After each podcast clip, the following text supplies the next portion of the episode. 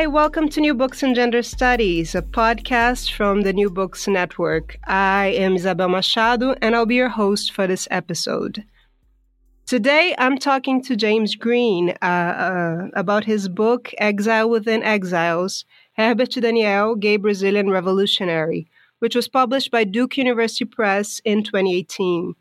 Exile Within Exiles tells the story of Herbert Daniel a fascinating figure in Brazilian leftist revolutionary politics and social activism from the mid 1960s until his death in 1992. Dr. James Green is Carlos Manuel de Cespedes Professor of Latin American History at Brown University. He has written extensively about Brazilian history and is the author of several books, including We Cannot Remain Silent Opposition to the Brazilian Military Dictatorship in the United States and Beyond Carnival Male Homosexuality in 20th Century Brazil. James Green, welcome to New Books in Gender Studies. I'm honored to be here. So, your book is relevant uh, not only to those who are interested in LGBTQ history, but to really to anyone who wants to know a bit more about the organized resistance to the dictatorship in Brazil. Uh, speaking for myself, I was born and raised in Brazil, but I learned so much about the history of the different factions of the leftist resistance to the military regime, their militancy, direct action, the armed struggle, but I also learned so much about the origins of Brazilians' LGBTQ rights and environmental movements and well about Brazilian history in general. But I also have to say that the book is really cinematic. It's packed with action. We have strikes, protests, kidnappings, bank robbing, uh, robberies from the guerrilla in the Brazilian countryside to the Parisian gay saunas. Uh, but before we start talking about the book, can you tell us a bit about yourself? Uh, when and how did you become interested in Brazil, and what's your connection to the story you're telling here? So it's a long story. I'll try to do the short version of it. I was an anti-war activist in the 1960s against the war in Vietnam, raised a Quaker, and uh, got interested in Latin America as the next kind of area of conflict between the United States and the rest of the world. Uh, started studying Latin America in a collective in Philadelphia and by accident got in contact with a committee of Brazilians, exiled Brazilians who were trying to educate the U.S. public about torture and repression in Brazil. And I just met Brazilians. I really liked their energy and their warmth and enthusiasm, and uh, decided I wanted to go to Brazil and get to know the country. So I traveled down the Amazon River through the north and the northeast of Brazil till I arrived in Rio and Sao Paulo, the two largest cities in the country. I ended up living in Sao Paulo for six years, where I was a founding member of the gay rights movement there, the LGBTQ movement there. And also, I participated in one of the underground organizations that was fighting against the dictatorship. At the end of the, of the military regime, I joined an organization in 78. This was uh, uh, after um, the process of democratization had started, but there still was a certain amount of repression. So I did that uh, for six years and then came back to the United States and eventually went back to school to get a PhD in Latin American history at UCLA and write about, teach about Latin America with a focus on Brazil. Wow. And who was Herbert Daniel, and why did you feel that his uh, life story needed to be told? So, Herbert Daniel was a very interesting figure. He came from a lower middle class family. His father was in the military police, his grandfather had been. His brother eventually uh, had a career in, in this area. It's kind of a militarized public police. And uh, he was very smart. He uh, got into the medical school of, in the city of Belo Horizonte at the Federal University there uh, very easily. And while in the medical school in 1965, 66, he started meeting other young people who were organizing a, a semi-clandestine opposition to the military dictatorship which had come to power in 1964. By 1967, he had joined one of the groups that had decided that the only way to overthrow or defeat this government was through armed struggle, kind of following Cuban model um, that they were inspired by. And so he got involved in preparations for a guerrilla struggle, which required accumulating resources. And so he and others uh, were robbing banks and uh, doing other actions in order to get the money to do guerrilla training to organize a popular front uh, offensive against the military in power. And in that process, he uh, also discovered he was homosexual. He started having affairs with people. But when he joined this organization, this underground organization, which um, the former president of Brazil, Dilma Rousseff, was also a member of, he realized that there wasn't space at the time for um, his homosexuality, that there was uh, homophobia within the left and the notion of revolutionary masculinity that didn't allow uh, for there to be people who had erotic desires for people of the same gen- gender. And so um, he basically repressed his homosexuality for five years. And mm-hmm. in, in those five years, he was actively involved in the revolutionary resistance. He helped kidnap the German and then later the Swiss ambassador for uh, demanding the release of 110 political prisoners who had been in, in Brazilian jails. They were released. Uh, and then his organization fell apart. He went underground and in hiding in Brazil for several years and then finally left the country to live in exile in Portugal and France uh, until returning to Brazil in 19, 1981.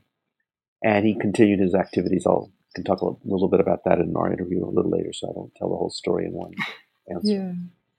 And uh, yeah, he's a fascinating character. But um, for listeners who might not be familiar with recent Brazilian history, could you explain the context in which this story takes place? Uh, tell us a bit about the repressive regime that right. Daniel was fighting against. So, in the early 60s, um, there was a government uh, leader, a person who had uh, assumed the presidency after the, the president suddenly resigned in 1961, who um, was trying to support social change in the country reforms of uh, some land reform, offering more democracy within uh, the armed services, uh, among workers. And his ideas, which were not really revolutionary, but were uh, kind of challenging the status quo, provoked uh, tremendous concern on the part of the United States and the Brazilian military and uh, sectors of the economic elites who conspired together to overthrow the government of this, this person named João Goulart and install what became 21 years of military rule. So the military comes to power in 64, supported by Lyndon Johnson, who even offers to send and sends a naval task force to support the military uh, should they need it or should a civil war break out. Um, and so Herbert Daniel kind of emerges, he comes to, to his political maturity right at this period, right after the military has come to power, right after the student movement is trying to find ways to respond by organizing public demonstrations, thinking about more radical responses to the military in power. Uh, and so he is embedded in this moment, in this movement, uh, in the middle of the Cold War, when everything is polarized between uh, an alleged division of the Soviet Union on one hand, the United States on another, and Brazil, uh, the Brazilian military aligned with the United States, then carries out a wholesale assault on oppositionists. Um, practice of torture becomes state policy. People who are arrested and tortured, and some are killed as a result of that.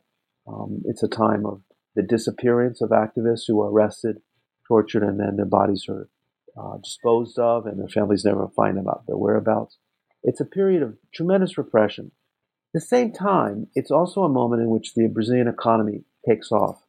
So there's a tremendous amount of prosperity, expansion of the middle class, and so a certain passivity among the population against the military regime because the economy is going well. And this will change after 1973 with the 1974 oil crisis, when inflation starts happening.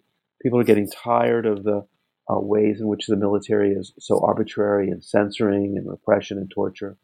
And a growing democratic opposition emerges the military also at the same time afraid that it could be a long-term social convulsion if they don't find a way out of power.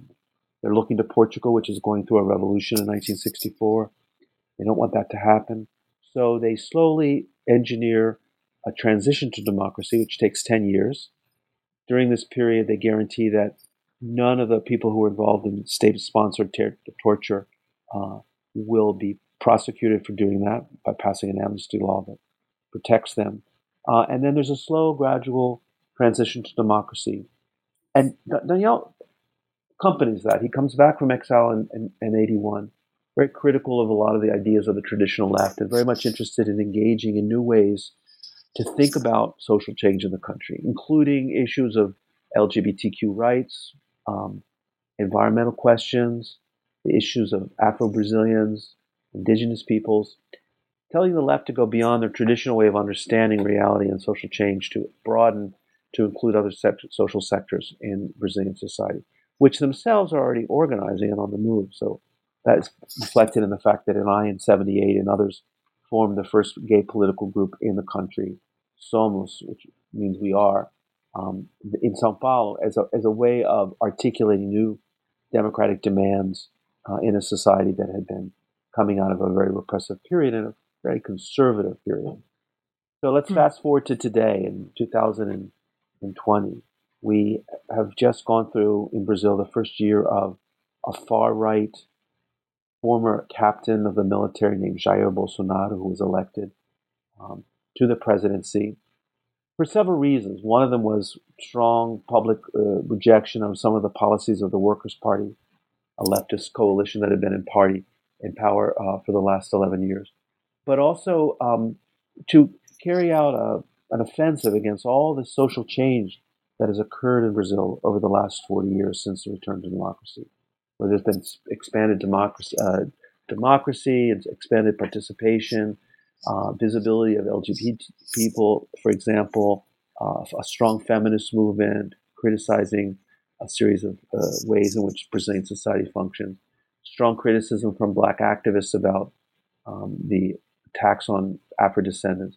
And so this, this government that is in power now is a response to that, response to these social changes with a very conservative political and social and moral agenda, and building a strong alliance with evangelical Christians. It's very similar to the dynamic in the United States under Donald Trump. And so Daniel, even though he passed away in 92, was really asking the questions of how can we respond in a new way to social change. And if he were still alive, he would be one of the people seriously attacked by this new government. I, I, I can I can see that. This is going to say something about my upbringing, but I grew up hearing, uh, you know, about two opposite camps uh, the conservative, repressive right, and the revolutionary, progressive left. But you, uh, I'm, I was delighted that you complicate that uh, uh, simplistic view, right, by showing the Brazilian militant left's sexism and homophobia. Can you explain that and tell us if that was something that you saw uh, personally on your during your work there in Brazil? Right. So, I mean, so the Brazilian left, like much of left of, of Latin America, originally is very much inspired by the, the Soviet Union and the, the, the Russian Revolution. Uh, and then in the 50s, when there's a split between the Soviets and the Chinese, some young ra- radicals gravitate towards China as a kind of model for revolutionary change. The rural peasant movements, the land reform that occurred during the, the Chinese Revolution. And then after 1959, with the Cuban Revolution, there's tremendous inspiration about the fact that a small island country so close to the United States was able to stand up to the dominant political power in the region, the U.S. government. And so the Cuban Revolution seemed to be, for many people, the pathway forward for social justice, for income equality, for eliminating exploitation and oppression. We know today that it's much more complicated than that, that there are many, many problems with the, with the Cuban Revolution. But at the time, it was the, it was the counterpoint to U.S. influence in the region. Um, and so a whole, a whole generation throughout Latin America of youth saw the Cuban Revolution as the pathway forward for radical social change in Latin America. Um, and so people who join these movements, students, mostly men, but certainly women, about 20 to 30 percent of these, these movements were composed of women, tended to follow the models that they learned uh, from the Cuban Revolution or from the traditional practice of the left in Latin America, or ideas that were just dominant in society about rigid gender roles between the way men should act and be and the way women should act and be, uh, heteronormativity uh, that, propo- that imposed uh, uh, compulsory hetero- heterosexuality on people with very little toleration for differences. And um, they also em- embraced a very traditional Marxist idea that class was the most important contradiction in society, and so the working class would be the motor force of the revolution, um, or perhaps peasants and workers. And this did not allow people to understand that there are other ways in which people are, ex- are oppressed in a society. They're not just perhaps exploited uh, through their wage labor, but they also suffer other kinds of, of stigmatizations or marginalizations or oppressions in a society, whether it's endemic racism built on the legacy of slavery, whether it's gender inequality and sexism, which is embedded in, in Western or society in general uh, uh, throughout the ages, or whether it's um, very traditional conservative ideas about sexuality, many of which are basically a repetition of the ideas of the Catholic Church. So you have these students who are becoming revolutionaries, and there's a lot of youthful fantasy around that. And they're trying to model themselves after people like Che Guevara, who they see as very masculine and very virile fighter who sacrificed his life for the cause. And they reproduce those those those models uh, in which, uh, although discursively women are supposed to be equal to men, these mostly middle class men who are or young young men in these organizations reproduce all of the of the roles that they they saw in their families where women tend to do domestic work and are subservient to men. Um, and that, that is reproduced in, in, a, in the left. And it really re- it, re- it requires autonomous groups of gays and lesbians or feminists or black activists to stand up and say, wait, if we're revolutionary, we need to question everything. And there are seri- a series of things that people are strongly criticizing about Brazilian society or Latin American society. But there are other things that people are just reproducing and, re- and re- re- repeating what is the norm. And let's interrogate those those issues, issues of gender inequality, of, of sexual marginalization, uh, of racism that are very, very uh, deeply embedded in Brazilian society and culture. And so that was the that was the challenge of these new social movements uh, that emerged in the process of democratization in the 70s, whether it was feminist movement or a black consciousness movement or what now is called the LGBTQ movement in Brazil. Uh, and it, it, required the left to, uh, to, to rethink a lot of things. And many people were able to do that, and some people were not. I would say, on the whole, today, Brazilian society has changed significantly on the left. And ironically, because the right, Bolsonaro among others, um, has uh, identified all of these social movements for LGBTQ rights and for women's rights and for black consciousness uh, and the rights of black people in Brazil as being things of the left, whether or not leftists want to or not, they're put in the same um, camp as these social movements. Um, and Bolsonaro cares cares a lot about um, trying to eliminate, for example, just to give one of many examples, um, the possibility of the government through the Ministry of Culture, now the Secretary of Culture, of financing any films that have a positive uh, portrayal of, of homosexuality. Uh, so, for example, I'm working with a with a director about the process and a producer about uh, making my book into a movie. Uh, traditionally, all filmmakers in Brazil would go to an entity uh, supported by the U.S. government, uh, by the Brazilian government, to um, get um, funding, tax exempt funding for a film project It's kind of sponsored through the state and through state laws. Well, the government has said nothing about homosexuality will be funded by uh, this process. And so I won't be able to rely on these sources to, to, to finance making a film. I have to, to go to other, other uh, uh, income revenue sources to be able to uh, find the, the resources to, to, to do the film if we're, if we're able to do that. And that's having to do with kind of a censorship by the right now against all positive images of homosexuality in Brazil. Yes, it's it's a it's a dark time there right now, and in in, in a way, right? There's so many parallels from uh, between now and uh, the story you're telling in your book. And what's worse is that the current government, Bolsonaro, actually defends the, the dictatorship and says yes. one of the things he said is that it was a mistake just to torture. They should have killed many more leftists. He even at one point said 15,000. Um, he has made other comments criticizing the former center right President Fernando Cardoso, who he also said it was a mistake that he wasn't also killed. Um, so he defends the torture of political prisoners, or he says that people lied and were never tortured. Um, and uh, he defends the military takeover uh, and the 21 years of military rule. It's a very, very bad, uh, dark time in Brazil. Um, and Daniel growing up in the 60s, faced a similarly difficult time. Uh, and in the context of where he was operating, he saw the only path forward as a guerrilla struggle. I think no one is talking about that today as an alternative. I think people are much more interested in building a, a mass democratic movement uh, against the current government um, and hopefully defeating it in three years when there are elections.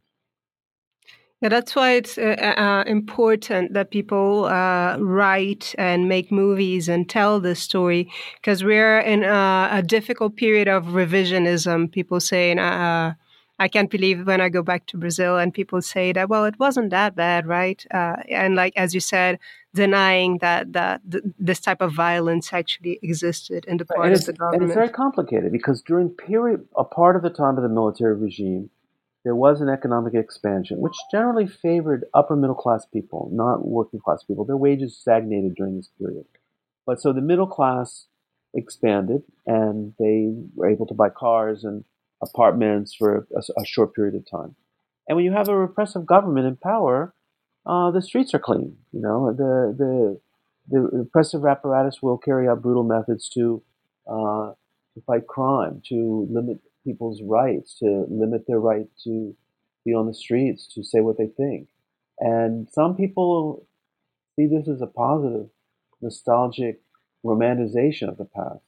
Uh, when those who lived through it know uh, if you were a critical thinking person, if you were a aware person, if you were able to circumvent the censorship and understand what was going on, then it was not a very pleasant time.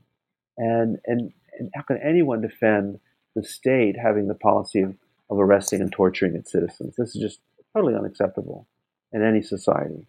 Uh, mm-hmm. And so this is a it's a it's a serious problem, as you say, of revisionism of people not um, remaking what they understand to be the history of the country or not really knowing the history of the country. And one of the things that I I wanted to do when I chose to write this book, I'd never written a biography before. It was a real challenge to even know how to do that.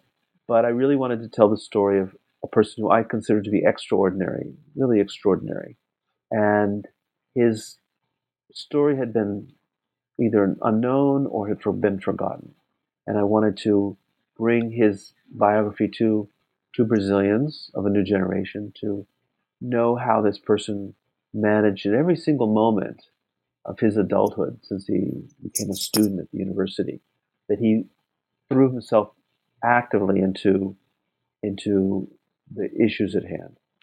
So when he comes back from exile, from, from living in Portugal and then in France, he becomes very um, involved in the new democratic process of electing people to Congress. He supports a former guerrilla who was elected to the state assembly and becomes a part of his administrative staff in the state assembly of Rio de Janeiro.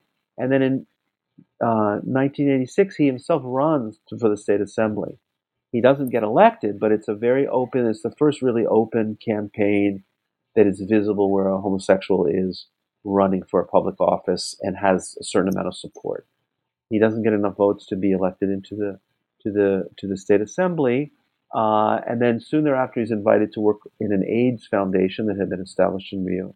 Uh, thereafter discovers he is HIV positive, that he actually has manifestations of AIDS, and then for the last three years of his life, he plunges passionately into the defense of people living with HIV and AIDS, reconceptualizing how to respond to it, creating new language and new approaches to responding to the disease, and fighting to the bitter, bitter end until he's on the verge of dying as he kind of active in this movement.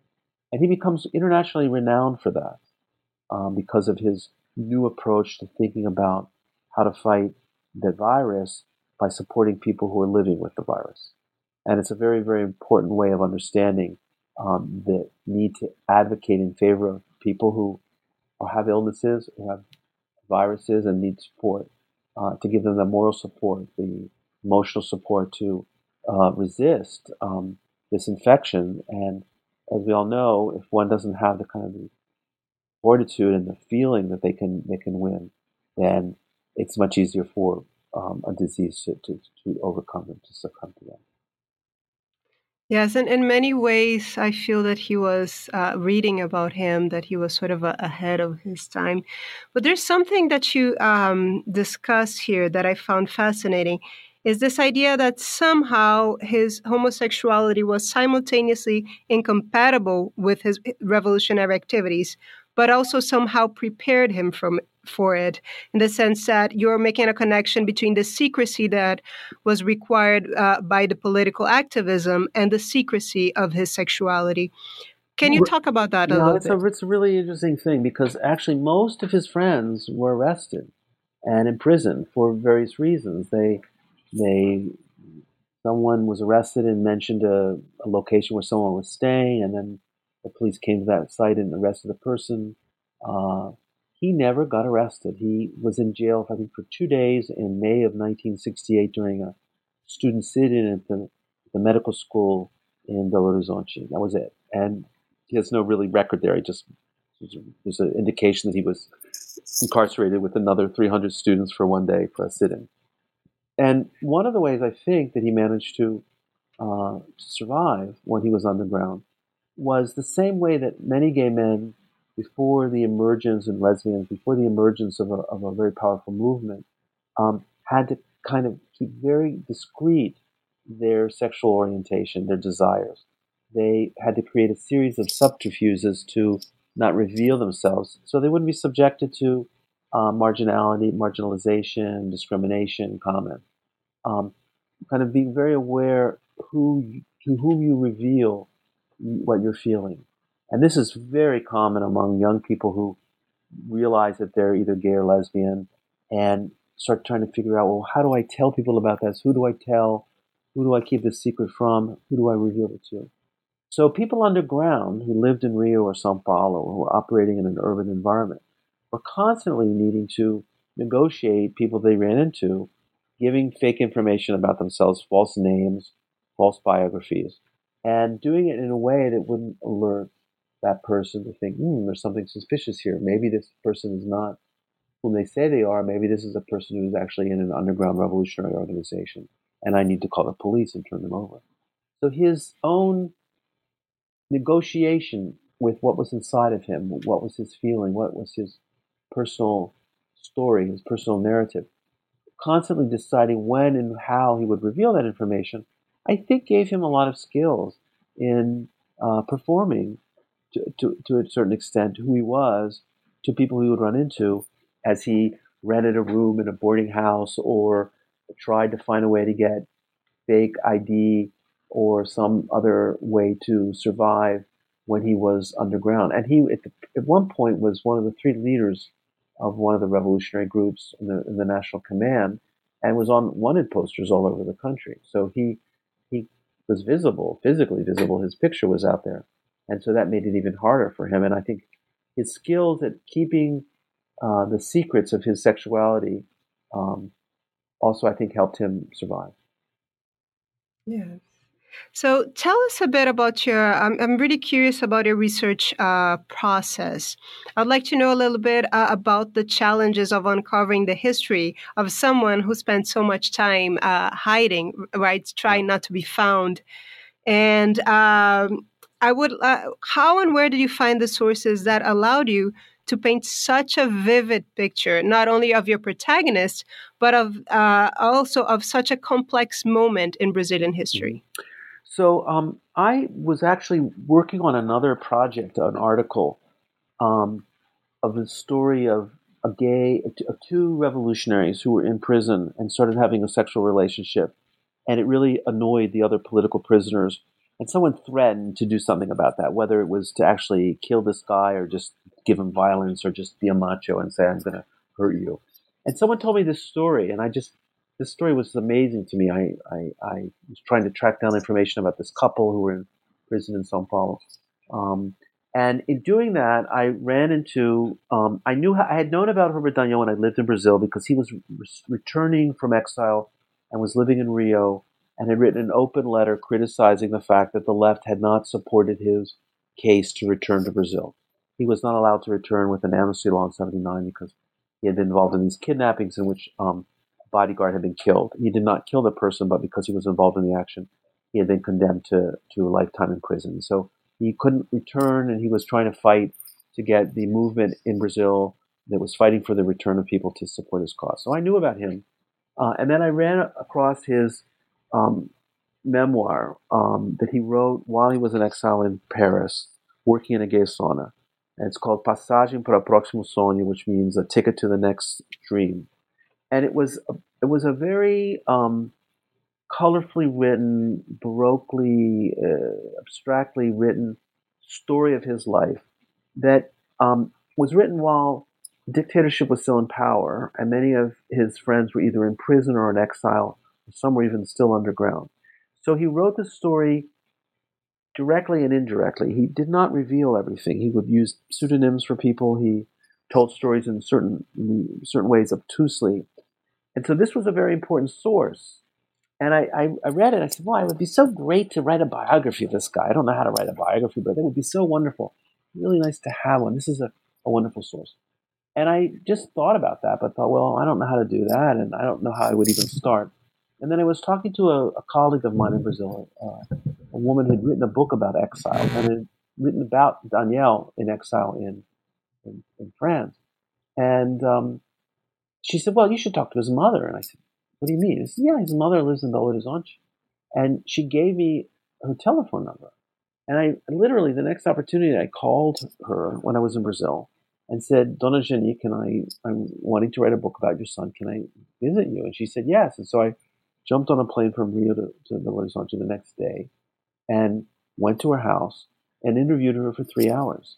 And it was just amazing. Just, the stories, the details she told me about his early life were just fabulous. And in the process, she mentioned the name of his best friend in high school and in the first years of the medical school.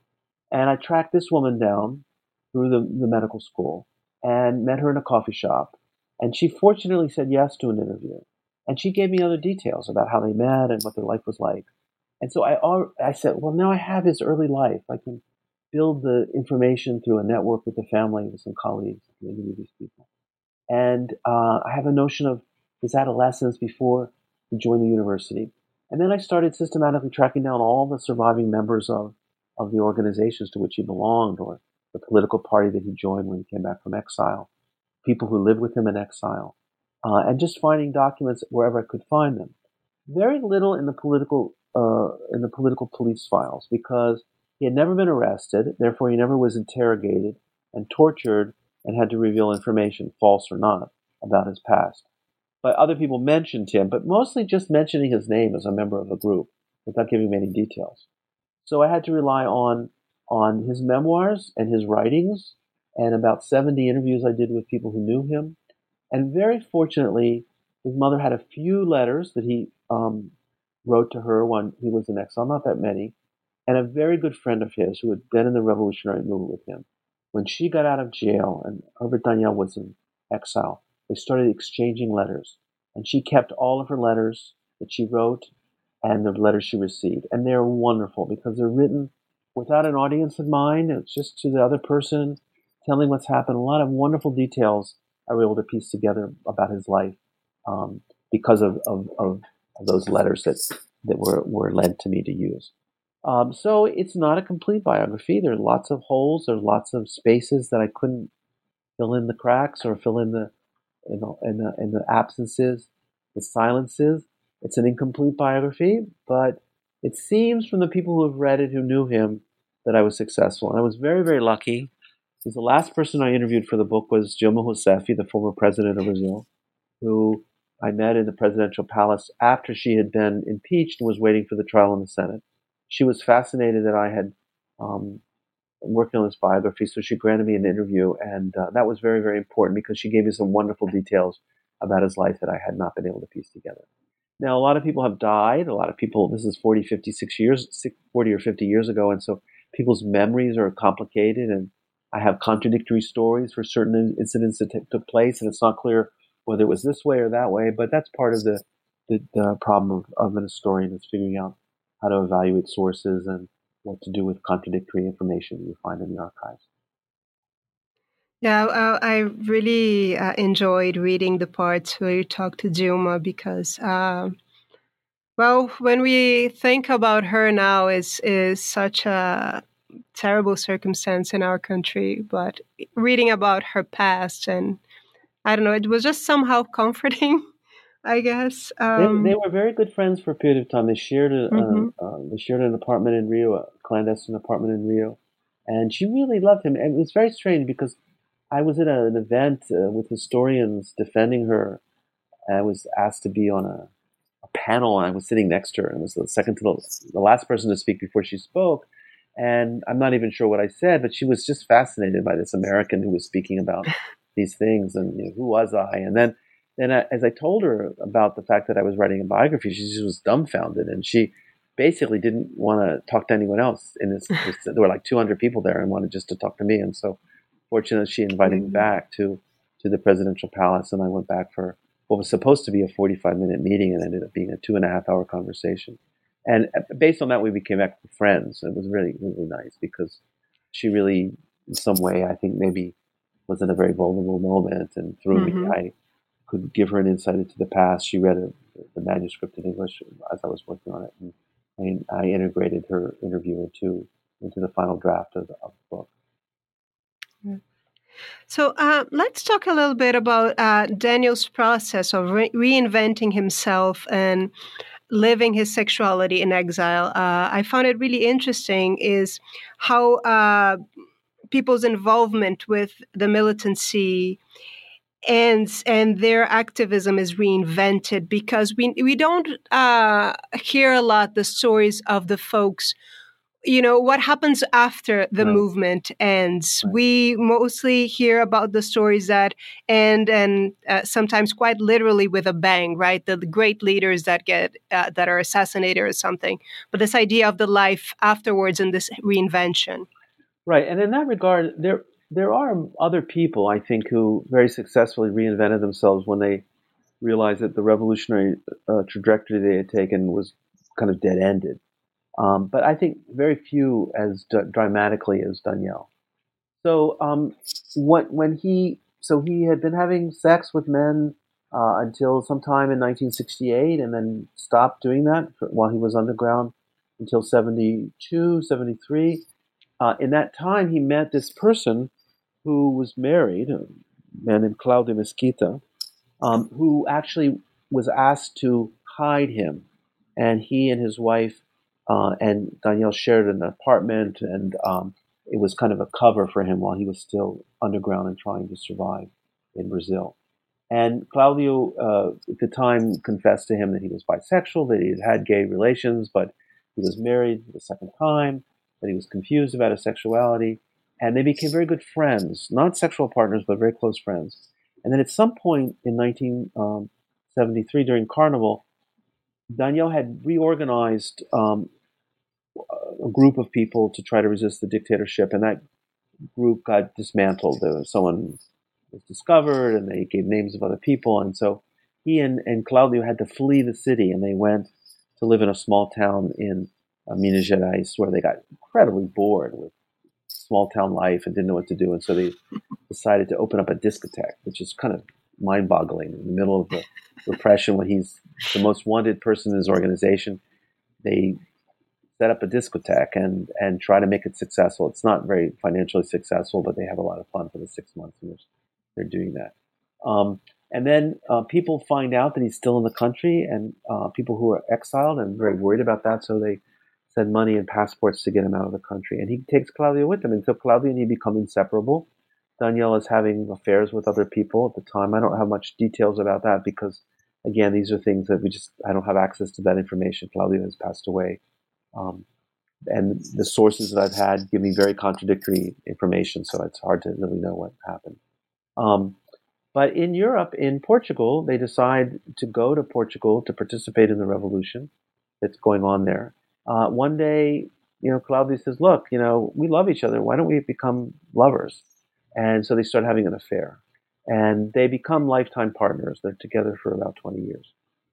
So when Daniel uh, uh, Daniel is in Portugal, and the Portuguese Revolution is very exciting for a first year, and then the second year, it kind of um, confronts a conservative backlash in the country, and and and looks really bad. Their apartment is is raided um, by the police looking for arms, which they're not involved in anything that would have entailed that, but they freak out and they said, "No, let's let's get out of Portugal. This looks like it's gonna be another bad situation. So they go to Paris. And in Paris, which is at the time, 1975, 76, 77, is the center of European Brazilian exiles and Latin American exiles. Uh, and they're meeting and they're trying to rethink what they're going to do and how they're going to come back and how they're going to resist the dictatorship. And endless meetings and discussions and debates between different organizations that have declined in numbers and have gone through crises and internal fights. Daniel is really sick of all this. And he says, you know, I just can't stomach going to another political meeting. I'm just going to live my life. And he uh, doesn't speak great French, and he manages to get a job working as a kind of a, an attendant in a, in a, in a gay sauna uh, in, in, in, Paris. And uh, working there at nights, he works on in a notebook on his memoir, writing it, um, and living a very uh, kind of domestic life with with uh, with Claudio, his lover, and um, and a, a, small group of friends in, in, Paris. Really tired of the way in which the left is repeating its broken record without rethinking what it needs to do. Um, at some point, the artist group of the committee fighting for the return of political exiles, which is called the Brazilian Amnesty Commission, decides that they would like to have a debate about homosexuality. And they invite Daniel to organize this debate in uh, a house called the Casa do Brasil, which is connected to uh, the French universities. It's owned by the Brazilian government. It's kind of student housing and a cultural center. And so there's the there's a whole debate about whether the debate should happen and who should you know who should sponsor it or should it be sponsored by anyone. And the debate ended up happening, and Daniel, in this moment, kind of articulates his critique of the way in which the left has been homophobic and offers a very um, sophisticated um, notion of what is homosexuality and queerness. And he doesn't use that term, but that idea. Um, so that's this kind of intervention politically. But the rest of the time, he's he's just kind of living in Paris and living his life and writing and preparing to return to Brazil. Claudio is able to go back before him and Daniel is desperately trying to get back, but he can't manage to get the the legal uh, papers necessary to return without being thrown right into jail. And he doesn't want to come back until he has insurance uh, assurances that he won't be put in jail.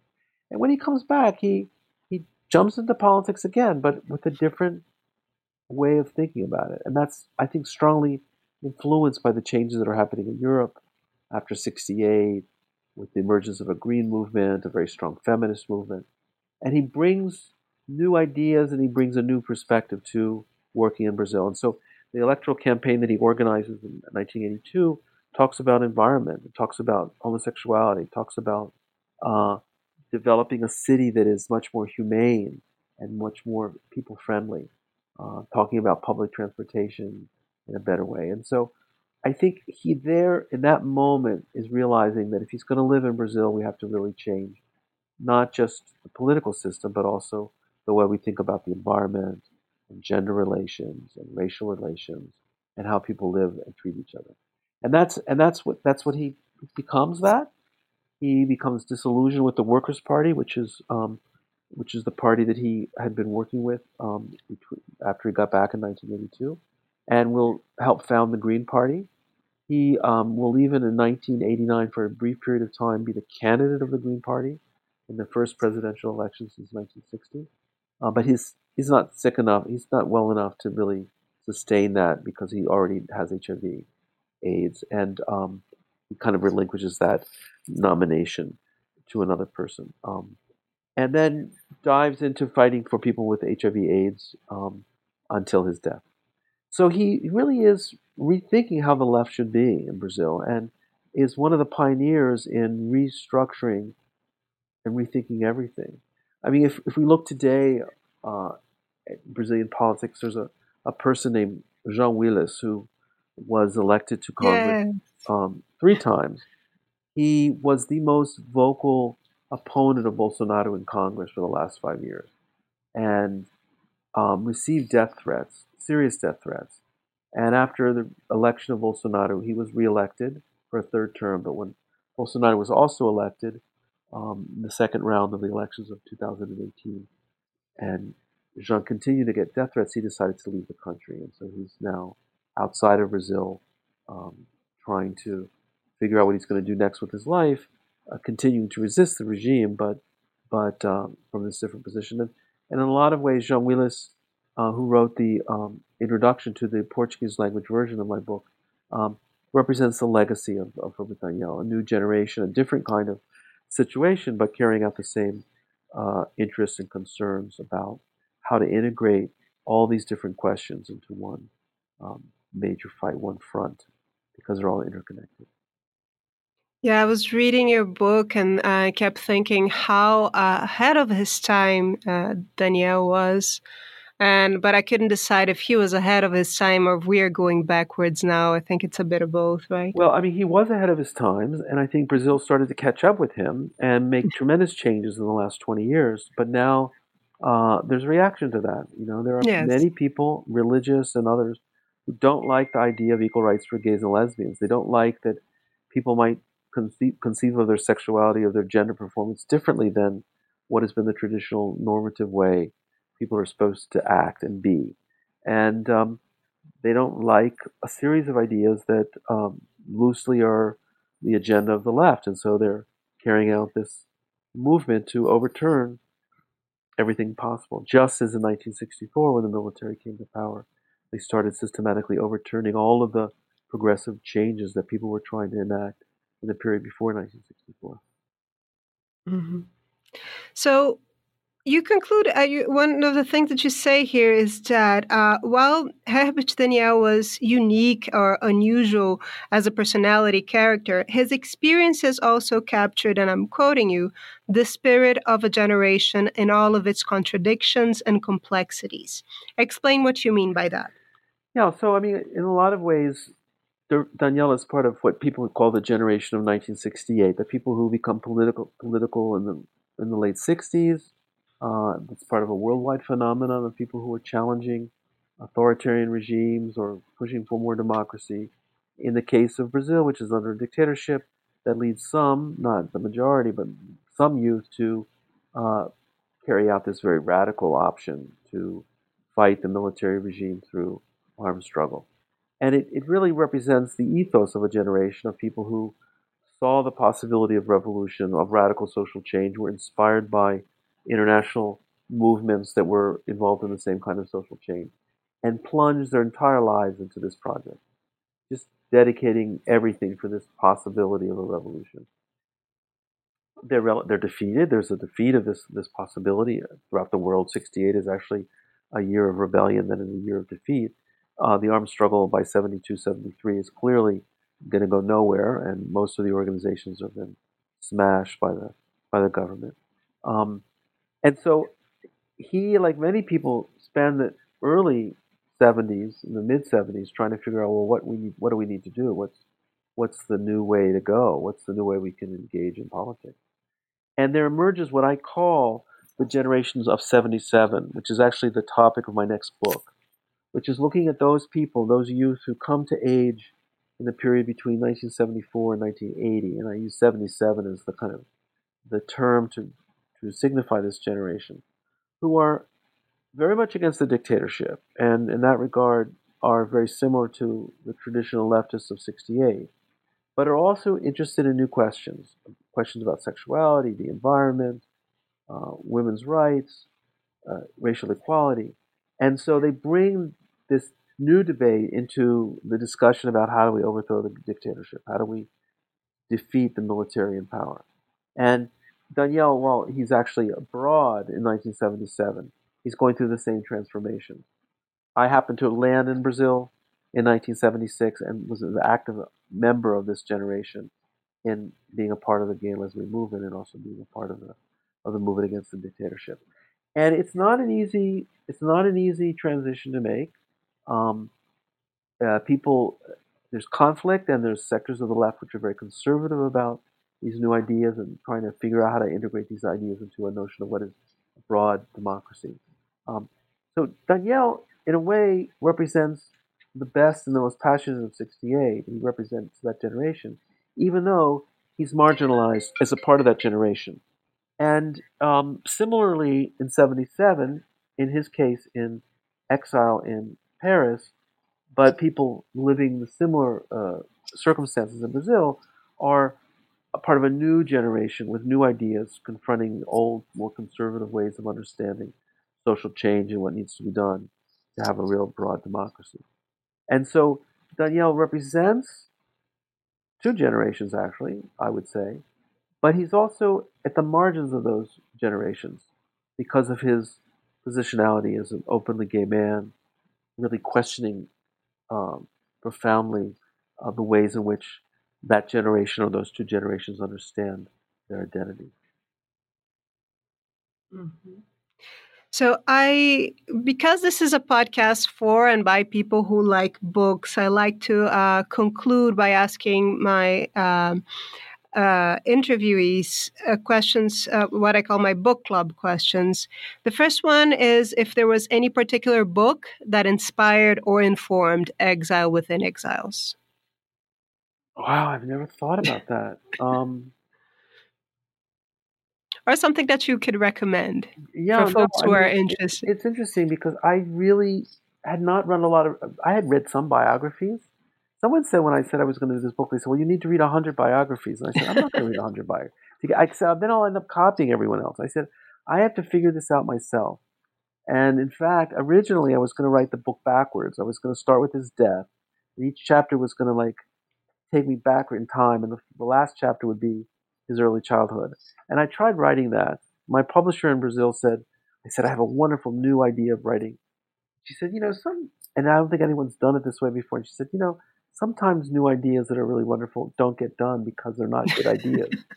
and she was right. I, I don't, at least I couldn't figure out how to write it in a way that my reader would be able to understand it. Um, I don't know. I mean, this is going to sound weird, but a long time ago I read the, the, the biography of, of Leon Trotsky. And I really enjoyed that because I think that, and then that book and another book which is similar in a certain way, although very different, is Emma Goldman, the early 20th century anarchist. She wrote a book called Living My Life.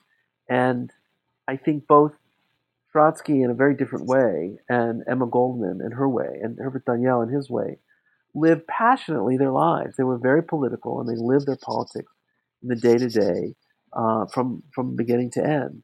And so I think those were probably inspirations of things I read 20 or 30 years ago uh, about how to tackle the complexities of doing a biography.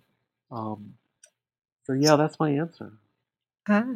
And while you were researching and writing your book, was there anything you came across, any story, subject, character that you wish someone else would write that you just did, it wouldn't fit on your project, but you wish someone else would continue? Yeah, uh, uh, I haven't thought about that either. That is always the case when uh, when you're younger. I, I started. I went back to graduate school when I was 40, so I wasn't really young. But but when I when I would do research, I would find all these wonderful things that, oh, this is going to make a great book or I have to save this material for my next project. And now I'm like looking for people to do that work. You know, I say like, oh, I get looking for my graduate students to do the books I know I'm never going to write. Yeah. Uh, and I'm really excited that they're going to write them. Um, well, one thing is I've been working for years trying to find a woman to write the history of lesbians in Brazil. And there's not a really good book about that. And I think mm-hmm. I have uh, accepted into the graduate program at Brown this next year a young woman who will do that. So I'm excited about working with her. And there's another woman who's interested in rethinking uh, the history of the women's movement in Brazil. So I'm going to have two students, two young women students who are thinking about these questions that I've been thinking about for years. And so I'm very excited to work with them and nurture them as they write their dissertation and turn their dissertation into a book and become a young new generation of, of historians of Brazil uh, working on topics that are important to me. Yes, that's great. And I, I, would love to read those. I was going to conclude by asking about your next project. You started talking about it, right? The the 77 generation.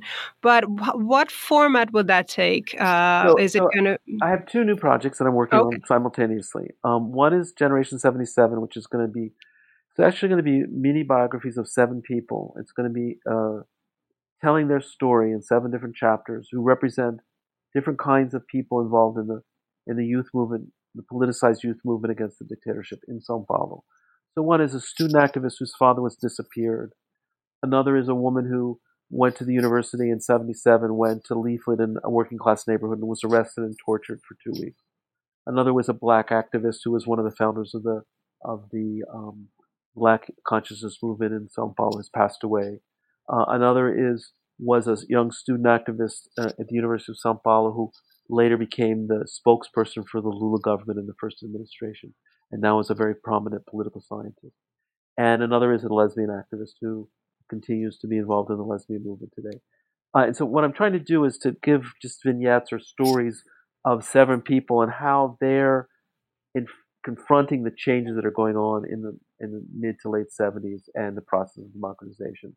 And through their life stories, tell the story of these political conflicts that are occurring between the traditional lefts and these new social movements that are emerging. So that's my first book, Generation 77. And the, the last book I intend to write in my career, because I'm starting to imagine what it's like to be retired, uh, is a book that um, is about, it's called The Crossroads of Sin and the Collision of Cultures Pleasure, Commerce, and Popular Entertainment in Rio de Janeiro, 1860 to 1920. Very long title, 1930. A long title.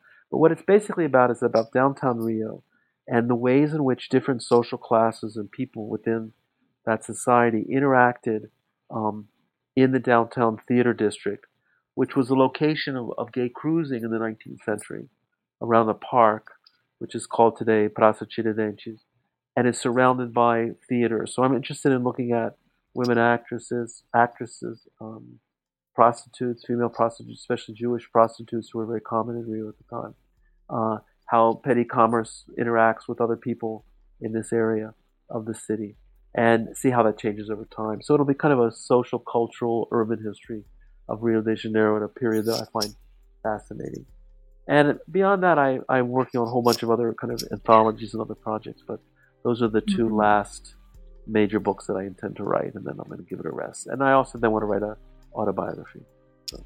Wow. I can't wait to read all of it. Uh, Jim, thank you so much for taking the time to talk to me. It's been wonderful talking to you. Thank you so much for inviting me. And to our listeners, thank you for tuning in to this episode of New Books in Gender Studies, a podcast from the New Books Net uh, New Books Network. I just spoke to James Green about his book Exile Within Exiles, Herbert Daniel, Gay Brazilian Revolutionary, which was published by Duke University Press in 2018. I would also like to thank the Department of Journalism and Strategic Media here at the University of Memphis, and especially Dr. Robbie Bird, for letting me use their podcasting studio to record this. I'm Isabel Machado, and until next time.